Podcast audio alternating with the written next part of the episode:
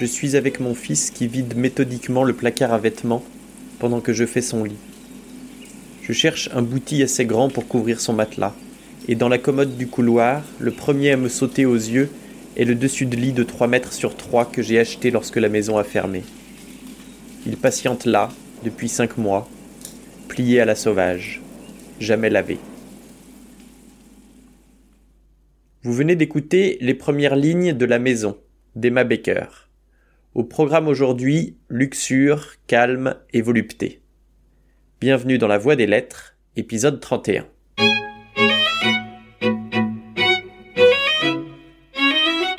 Le livre que je vous présente aujourd'hui a été ma claque littéraire de l'année 2020 et il me tardait de vous en parler. Son sujet tient en deux mots, un sacré bordel. Un bordel au sens littéral, c'est-à-dire une maison close.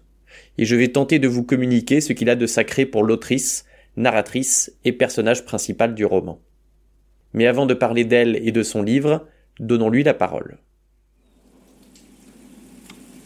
Lorsque d'autres yeux que les miens se poseront sur ces lignes, un morceau conséquent de Berlin aura disparu dans une indifférence quasi générale. Ce genre de choses arrive tous les jours, tous les Berlinois font ainsi le deuil d'un ou plusieurs endroits qu'ils pensaient éternels et qui un beau jour s'évaporent. Et la petite rue découverte au hasard d'une balade sans but, parce qu'on cherchait autre chose qu'on n'a jamais trouvé, aura à jamais cet air de fulgurance qui ne frappe personne d'autre que soi. Je ne sais pas comment on survit à ce type de perte. Je n'avais jamais été confronté à cette situation. Généralement, c'est moi qui abandonne les endroits qui me sont chers, pour m'apercevoir en revenant que je n'étais pas indispensable à leur bon fonctionnement. Dans ce cas précis, j'ai une technique lâche qui fonctionne plutôt bien. J'évite d'y penser. J'évite de regarder ce côté-là du plan de métro, et comme rien ne me force à aller dans ce coin, ma nostalgie, bien que constante, est légère. Sauf qu'hier, je me suis perdu à vélo, et dans une tentative de regagner les grandes artères familières, je suis tombé sur le croisement où s'arrêtait mon bus il y a moins d'un an.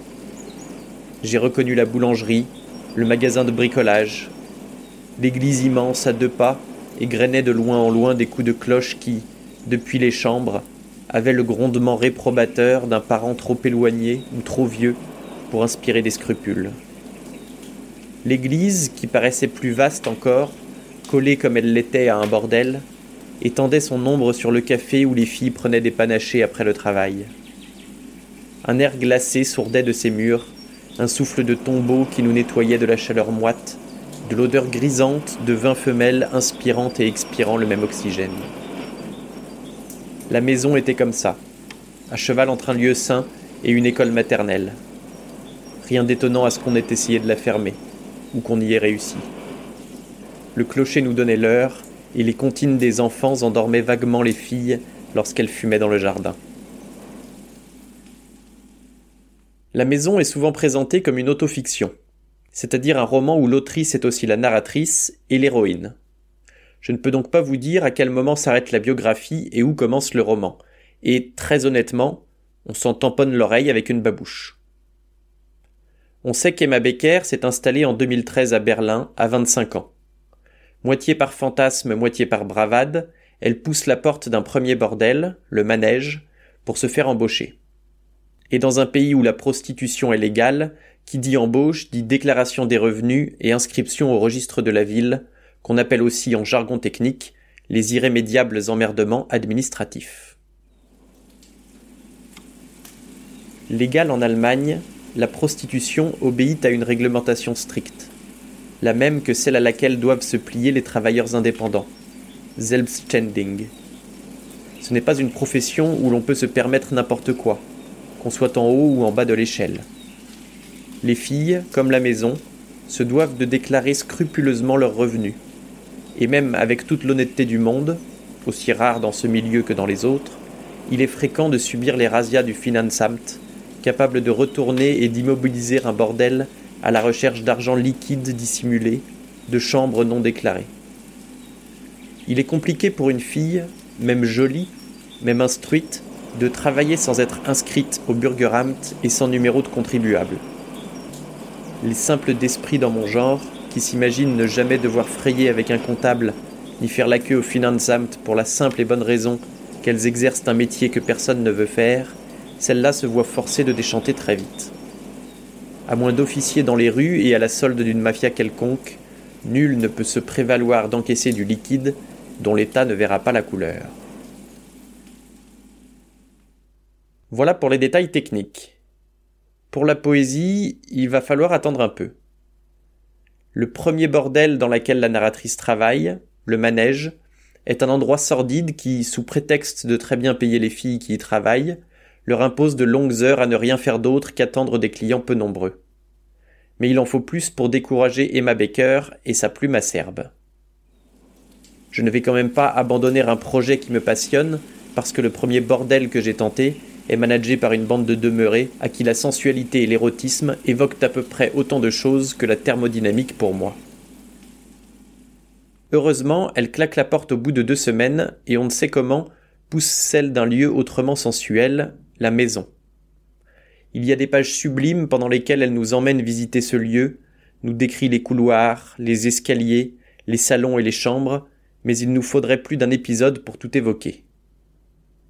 Parmi les passages les plus touchants, il y a ces heures suspendues où, dans la salle commune, elle enregistre le moindre mouvement de ses collègues prostituées. Dorothée, toute nue, passe sur ses longues jambes une huile au citron, dont l'odeur se mêle à celle de la soupe qu'une des filles a laissé refroidir sur le bord de la table basse. Je fais semblant de lire, mais sa nudité ôte tout leur sens aux mots. J'ai sous les yeux une bouillie noire et blanche de lettres, et le seul spectacle qui vaille mon attention, juste au-dessus, c'est cette fille qui ne m'aime pas beaucoup et considère sans doute que me montrer son derrière blanc constitue un ultime geste de mépris. Lorsqu'elle fait couler l'huile sur ses fesses, qu'elle se pétrit pour la faire pénétrer, j'entreaperçois une tache rose plus sombre, quelques négligeables fossettes de gras, et c'est précisément cette impudeur, cette désinvolture qui m'enchante. C'est ce peu de considération pour son corps dépouillé de tout artifice qui m'émeut. J'ai l'impression de la voir plus nue qu'à la sortie des chambres, ruisselante de sueur. C'est dans le chapitre précédant l'apparition de Dorothée qu'est donné, en une phrase, l'objet du livre. Où va l'âme des endroits qui ont été si violemment habités À la recherche du temple perdu, si on n'a pas peur des jeux de mots douteux. Et comme Proust avant elle, Emma Becker cherche à recréer, à partir de ses souvenirs et de la littérature, un lieu disparu où replonger et revivre indéfiniment. Enfin, en l'occurrence pendant 400 pages. Mais vous voyez l'idée. Le pari est en tout cas réussi. Je ne saurais pas dire à quoi ça tient, si c'est à la tournure des phrases, à l'enchaînement d'expériences glauques et jubilatoires, qui sonnent toutes vraies, au langage cru, ou à ces traits d'humour dont je ne me lasse pas, par exemple ces lignes à propos d'un client. Une alliance qui brille autour d'un annulaire est également rassurante. Elle fait relativiser. Aussi banale, aussi dépourvue de sensualité qu'un homme puisse être, l'idée que quelque part en ce monde une femme s'en contente, voire s'en réjouissent pour pas un rond, laisse l'espoir que tout n'est pas perdu. Mais vous vous en doutez, la publication de la maison en 2019 n'a pas fait que des adeptes. Si la critique a été très positive, certains ont reproché à l'autrice de faire l'apologie de la prostitution.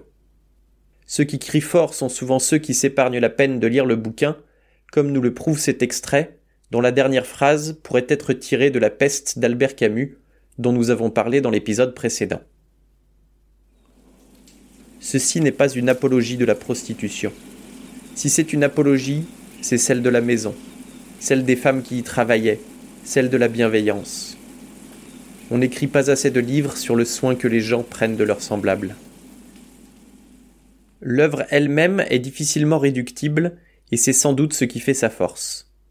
C'est à la fois un essai sur le désir, un reportage trash sur les travailleuses du sexe, une étude sociologique des clients d'un bordel allemand, une lecture érotique, une ode aux femmes et à leur puissance.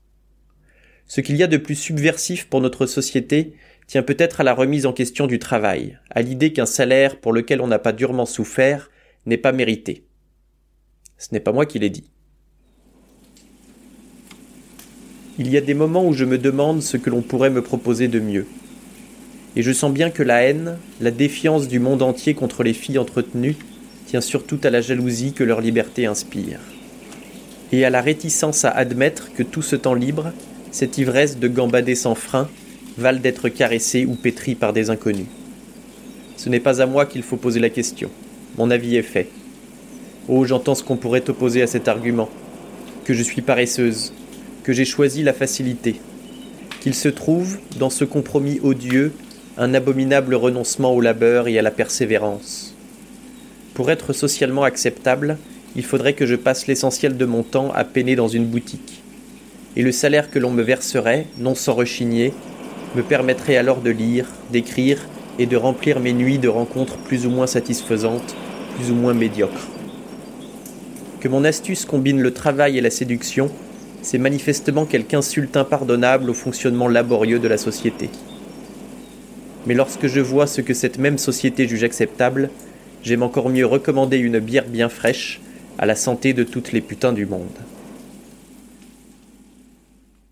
Santé donc à celle d'Amsterdam, de Hambourg ou d'ailleurs. Et si la bière allemande n'est pas à votre goût, vous pourrez toujours boire les paroles, les habitudes et l'univers des occupantes de la maison, qu'elles soient réelles, inspirées ou inventées.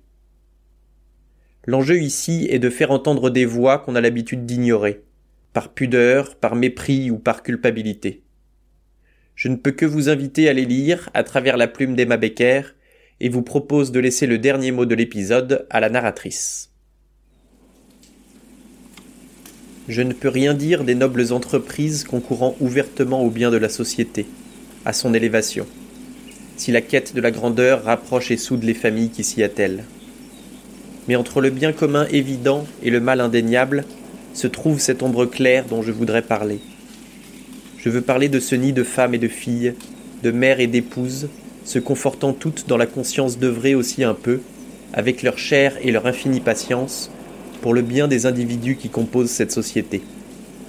S'oubliant elles-mêmes, par définition, transcendant leurs faiblesses et prétend, pour quelques instants de joie, ce corps dont il a été décidé un jour, au nom d'un ciel aveugle et sourd, qu'il ne pouvait appartenir qu'à un homme ou au diable. Je veux en parler parce qu'elles existent, et que quand elles s'en vont du bordel, elles laissent dans ce bateau vide l'odeur lancinante, affolante, de mille genres d'amour différentes, de tendresses cherchées et trouvées, chacune à sa manière, une odeur de réplétion atteinte chaque jour et poursuivie chaque matin.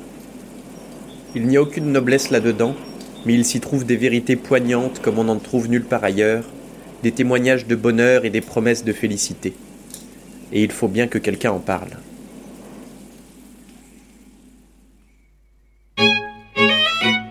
C'est tout pour aujourd'hui, merci d'avoir écouté jusqu'à la fin. Si cela vous a plu, je vous invite à partager autour de vous, à me suivre sur les internets, et je vous donne rendez-vous dans deux semaines pour un nouvel épisode de La Voix des Lettres.